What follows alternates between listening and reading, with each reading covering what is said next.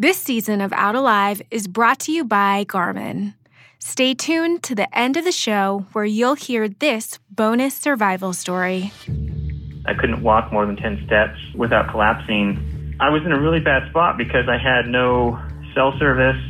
I, I know it's a life-threatening condition, and I don't, I don't think I would have made it through the night in the, in, in the condition I was in. As outdoor explorers, we like to think we're prepared for the worst. We carry bear spray in bear country. We check flash flood conditions before going canyoneering. We note the safest position to assume in a lightning storm. But what about those hazards we simply can't see coming? Those freak accidents that are so unpredictable, there's nothing we can do to avoid them, but so rare that we take our chances against them anyway. We roll the dice every time we step outside because the rewards are well worth the risks. All we can hope for is that if our luck does run out, we have the grit, the mental fortitude, and the help to make it out alive. I made a decision to survive. You're in that survival mode. The the idea of dying wasn't in my head. I knew immediately it was a worst case scenario. I was in a fight for my life situation. Whenever you walk out on these trails, you're in their house. I'm Louisa Albanese, and you're listening to Out Alive by Backpacker. In each episode of this podcast, we'll bring you real stories of real people who survived the unsurvivable. I saw the rope zip through the rappel ring, and I couldn't do anything. Learn what went wrong, what went right, and how you can escape if the worst case scenario happens to you. There is no way we would find anybody alive. In the summer of 2013, 54 year old Phil White of Spencer, Wisconsin, and his two longtime adventure partners, Kevin and David, set their sights on a summer trip to climb the Middle Teton in Grand Teton National Park. We're just blessed with friends that shared the same interests. Um, we like to ski, bike, kayak, run, snowshoe, camp, and uh, mountain climb. Um, we had climbed Mount Hood and successfully, and was looking for another adventure. So we thought about doing the uh, the Grand in the Tetons. I'm sure these guys could have done it, but I talked them into doing the Middle Teton, which is not a difficult climb at all. It's a trail going up to the top. It's it's usually very uh, accessible and easy. At almost 13,000 feet, the Middle Teton is the third highest peak in the Tetons.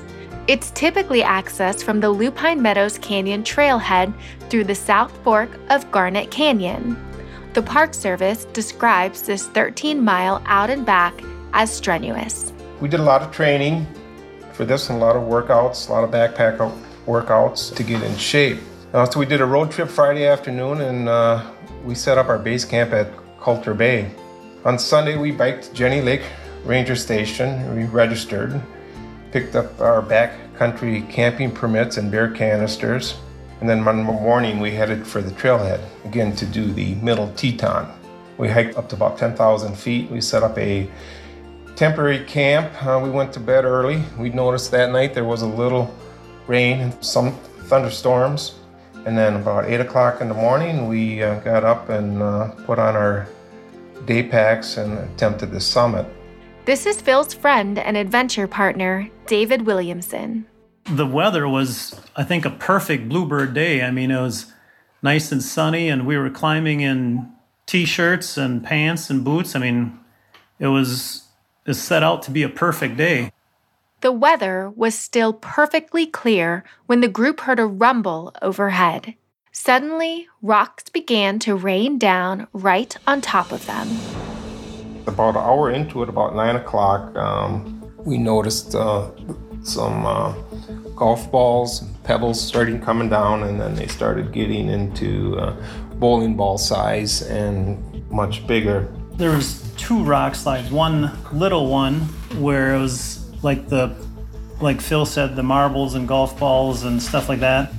We each ran our own direction, and after a period of time, it stopped, and we kind of got together and discussed what that was. And it's the sound was like uh, thunder, and then it sounded like a jet taking off, and then the rocks came, and we were sitting there discussing it, and then like within a minute, it happened again, and so then we all ran back to our original hiding places where we all felt secure. And Kevin and I went one direction, and Phil jumped into this hole where he had been. And as I was watching the rocks roll down, listening to all this thunder, and I, I could see that these rocks were rolling right over the direction where Phil was. And I thought Phil was dead. I didn't know how he could have lived with the size of the rock that rolled over him. And, I, you know, there, I didn't think we'd be able to uncover him. I thought when we did, we would find parts of him amputated. I guess I, I figured there was some some really bad things to come. I was probably about I'm guessing 30 40 yards from where Phil was, but where I was was kind of like aside, I was out of the path of destruction, but there was rocks coming over the top of the, the ledge that I was up against. And there was rocks that was coming over the top and was landing at my feet right in front of me. Now, any one of those rocks could have hit me on the head, and it could have been me laying there. This is Phil. Yeah, I was kind of in a chair position, tucked in as far as I could behind this larger, larger rock. I brought my left arm up to protect my head from some of the rocks and I could just feel my my arm bend 45 degrees towards me. 85% of the rocks went over my head and down down the valley. Uh, and then it started to back fill in, fill in, and fill in. And when I look back at it, it's probably a good thing because being buried by the small rocks, I was somewhat protected by the larger rocks. And then bang, just like that. It was just super, super quiet and dusty. Here's David Williamson again. The, the rock slides lasted for about a minute and 15 seconds. And then you there was just this fog of heavy rock dust that was moving down the valley just like fog across the lake, but it was going down the valley just from the vacuum that was created by the all these rocks going downhill. There was such a contrast between the slide and the noise, the audible noise from the slide, and then wow, just silent.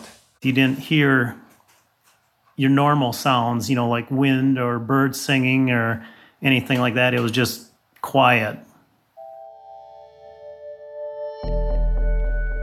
I just felt like almost like in a coffin or closed in. And I just had that that location imprinted in my mind where he was because all these huge rocks were rolling over the top of him. So we had a pretty good area, like say the size of a house where he was. I hollered, "Hey, you guys okay?" And I go, "Yeah." And they said, "How about you?" And I said, "Oh, not, not, not really."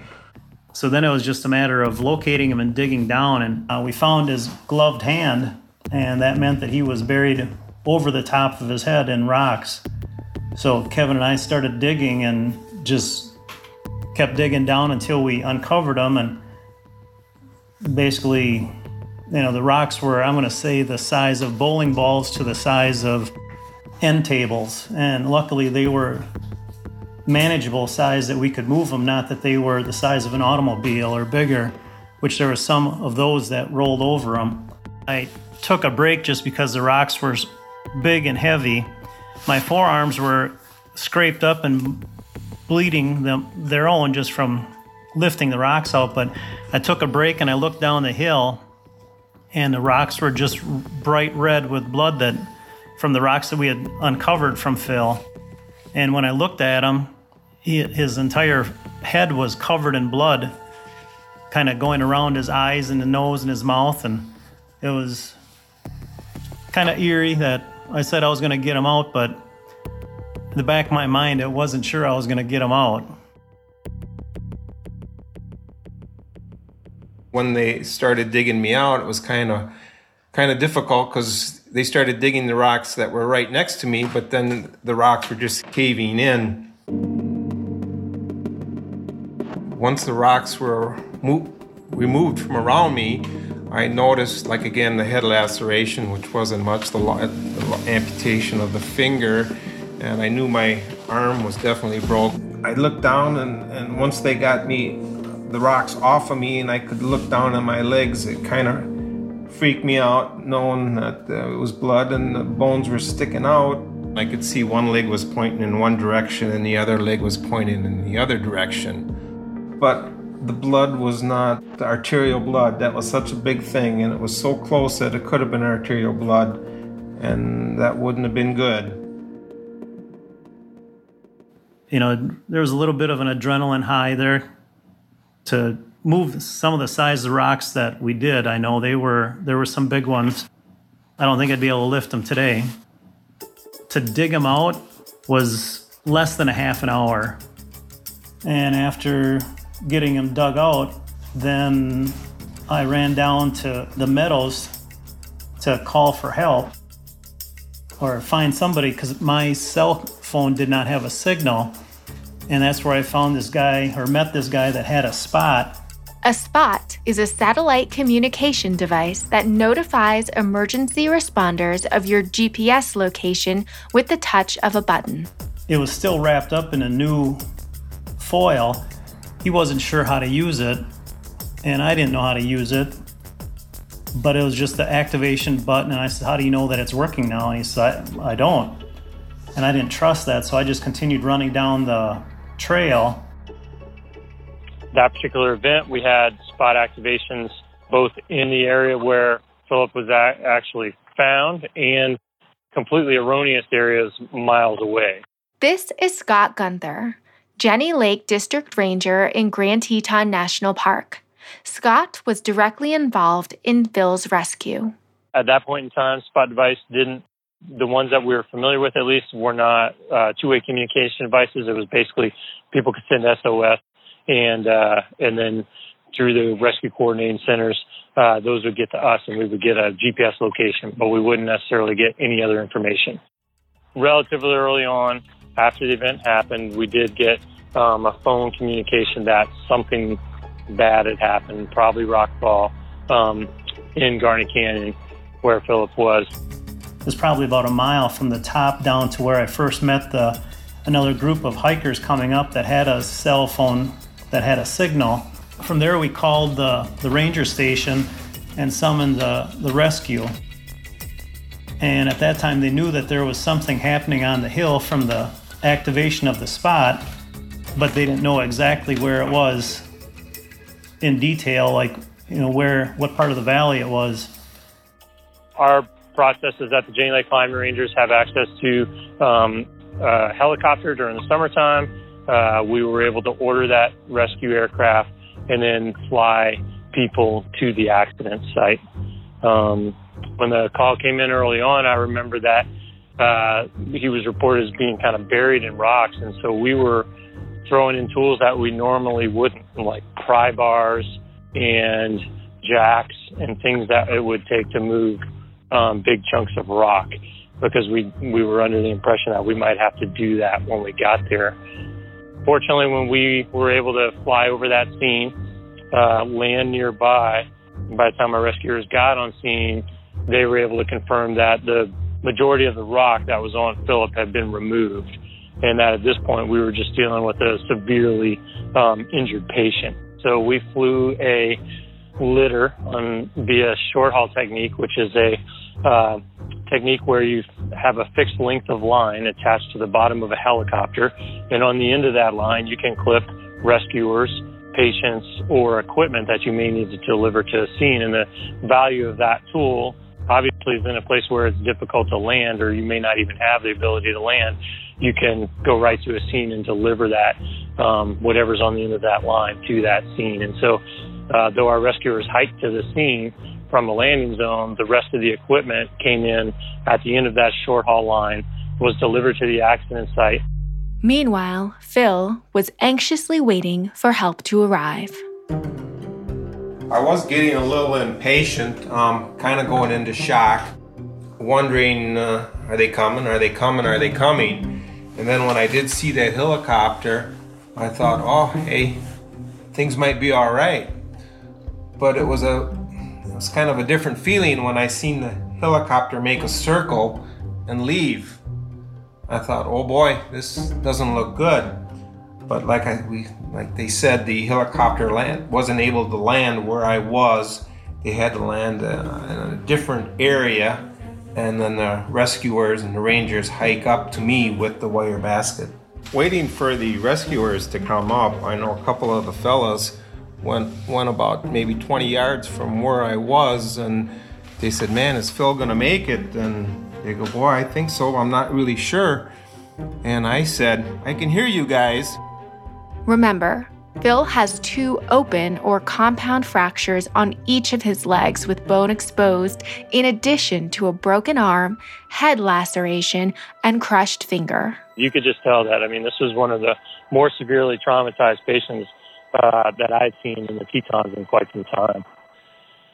Because Philip was so severely injured, and we knew that early on, we also ordered an air ambulance um, to Lupine Meadows as well. So that air ambulance was there waiting. In the backcountry, the thing we can't treat would be does he have internal bleeding um, that we don't know about? And so now we're racing that clock of if he's got an internal bleed, the only thing that can fix that is um, definitive care at a hospital where they can do surgery. And uh, and at that point, our job is just let's get him to definitive care as quickly as possible. They got me out, and they said it's gonna be kind of painful when they put the strap around my uh, compound fracture, a compound fracture of the femur and a compound fracture of uh, tibia, one on one leg, one on the other leg. And they put me in a wire basket. Um, they said this is going to hurt when they strap you in. And that probably was the, a 10 on the pain scale. I did let out a holler. And then he flew me down to the meadows. When Philip came out, um, we took him off into that short haul line uh, there was an additional assessment with advanced medical care and the flight team from that air ambulance. And uh, we loaded him in that air ambulance and he was extracted to definitive care at a hospital. It's pretty rare that we have these big um, rock slide events like this one um, that happened to Philip. And so uh, we've had a couple of reports of these. We've definitely had loose slopes where people have slid away and screed. This one that happened to Philip was was pretty anomalous. It's it's pretty rare that um, that we have the event, and it's even certainly much more rare that uh, somebody's in the middle of it when it happens. Afterwards, what we found out, or what we were told, why it happened, because we were asked, you know, did we do something wrong? Did we go the wrong way, or whatever? And they said that just because of the a higher amount of rainfall that the water gets in between the rocks and causes a hydraulic action to separate the portion of the rocks away from the the remaining wall and just from it the, that hydraulic pressure causes the portion of the rock wall to break off so the, the cause of this i guess was a higher amount of rainfall in the days or weeks preceding our climb. Philip was uh, going up to do a route on, on the Middle Teton. I believe they were headed up to the Southwest Couloir. And while his party was slightly off what I would call the traditional approach route to that, um, for the most part, like we, a lot of our people that we rescue, you can say that there was a, one of the contributing factors quite often is some kind of insufficient preparation, an error in judgment, one of those things quite often fall into the contributing factors. With in Philip's case, like he's one of the few accidents that we actually have happened that I would say this was just a really objective event that was rockfall. Um, the, there had been some recent activity in that area, um, rockfall activity from that zone. Um, but uh, other than that, it was, you know, in my mind, just kind of really bad luck for Philip. So even though this was really a fluke, extraordinarily bad luck, is there anything that hikers can do to understand or minimize the risk of being in a situation like this?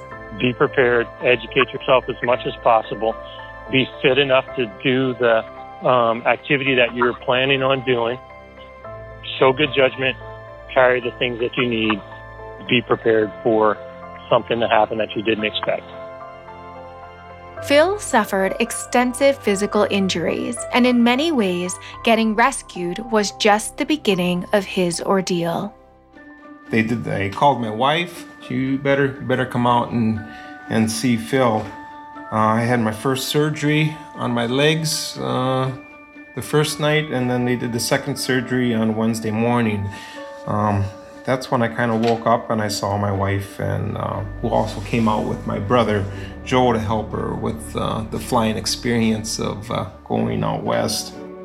I was on a surgical floor uh, for about three or four days. Then I was transferred to the uh, rehab unit at the Idaho Hospital. And that's where they kind of started the physical therapy and, and all my many dressing changes. Anyway, in about six weeks, I made it home. I continued therapy at the Marshfield Clinic Health System, and I was off work for about six months. Getting pummeled by boulders would be enough to make most 54 year olds renounce hiking, but not Phil White. Um, I'm back to running uh, or jogging, biking, kayaking, camping, hiking. Some of the things that we have done since my injury is we hiked part of the Appalachian Trail last weekend. We did the Ice Age Trail and woke up with uh, inch and a half of snow on our tents. So we're kind of back into the swing of things. We just look forward look forward to getting together and doing something out outside, um, outdoors. Um, there's just something about having that cup of coffee in the morning and brushing that inch and a half of snow off your tent and um, going for a walk in walk in the outdoors. It's kind of my zen, my uh, meditation. Phil's always been our bucket list person. I'm usually just a, a follower, and it, it's nice to have him back planning things again because he does. He, he's great at planning and researching, and basically, I don't know about Kevin, but for myself, I just show up and enjoy the enjoy the bucket list. Phil walked away from his ordeal with more than a few life lessons. You know, somebody asked if I cried very much during this whole experience. Well, um, 5% of my tears were why me, but 95% of my tears were the overwhelming support and prayers from friends, family, coworkers, neighbors, and strangers. I mean, I had people give me rides to therapy, um, did my yard work, sent me, brought me meals. I'll, I'll never, ever forget that. Every day is a gift. You don't know what tomorrow brings. Work hard, play hard, make new friends, keep the friends you have, and get back the friends you may have lost. People say, man, you were in the wrong place at the wrong time. And when I think about it, no, I was in the right place at the right time with the right people.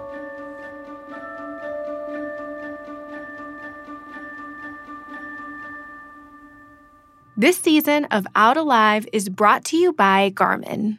Together, we bring you a bonus survival story from someone who made it out alive thanks to their Garmin InReach satellite device.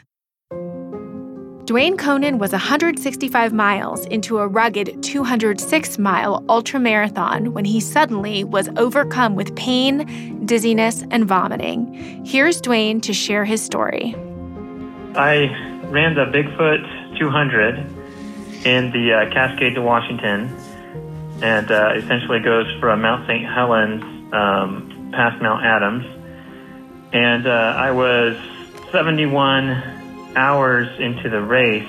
I couldn't uh, go to the bathroom anymore, and I collapsed, and my, my bladder started convulsing, and uh, it immediately just put me into a, a ton of pain, and I couldn't walk more than 10 steps without collapsing and having to, to drop to my knees. And then it would pass for a little bit and I could lay down and rest. But it would still be throbbing and I'd still be in a lot of pain. And um, I was in a really bad spot because I had no cell service. Um, I was six miles from the last aid station on these beat up trails that were nothing more than game trails. I was just laying there in pain, and the only thing I could think of was uh, to give my pacer, who was with me, my my uh, Garmin InReach, um, and he pushed the SOS button and was able to communicate directly with their with their people, and also with my wife. And so they right away let um, search and rescue services know, and um, they uh, sent out a medic, and the race medic got to me after eight hours. Eventually, a Black Hawk helicopter got to me um, four hours later and dropped the medic down and lifted me out of there and took me to the emergency room. And there they, they, they patched me up and I was, I was okay. The best thing was for, for my peace of mind was knowing that there was somebody that knew I was in trouble and knowing that that they were working the problem, and also having the comfort of being able to text my wife and talk to her made just made a huge difference. Just to have that that contact with the outside world. You know, if I wouldn't have been uh, rescued by the helicopter at that time, I, I, would have had to spend all night there. I, I know it's a life-threatening condition, and I don't I don't think I would have made it through the night in the, in, in the condition I was in. So I was definitely thankful that um, I had the, the InReach with me I'm backpacker skills editor Zoe Gates, and here's a safety tip from Garmin. Incidents on the trail can range from inconvenient to disastrous. So, how do you know when you can trigger an SOS? Can you walk back to your car or wait out the storm? If so, don't push that call button. But if your life or safety are immediately at risk, you can use your satellite communicator to send a message to a loved one. If danger is imminent and you're unable to send a message, activate an SOS. This episode of Out Alive was produced by me, Louisa Albanese, along with Zoe Gates. Story editing and sound design was by Wild Acorns Media. Our scriptwriter is Casey Lyons. This episode was mixed by Jason McDaniel from Electric Audio Inc. Thank you to Phil White, David Williamson, Kevin Nowak, and Scott Gunther for sharing your stories and perspectives. If you've enjoyed this episode of Out Alive, please subscribe and leave us a review.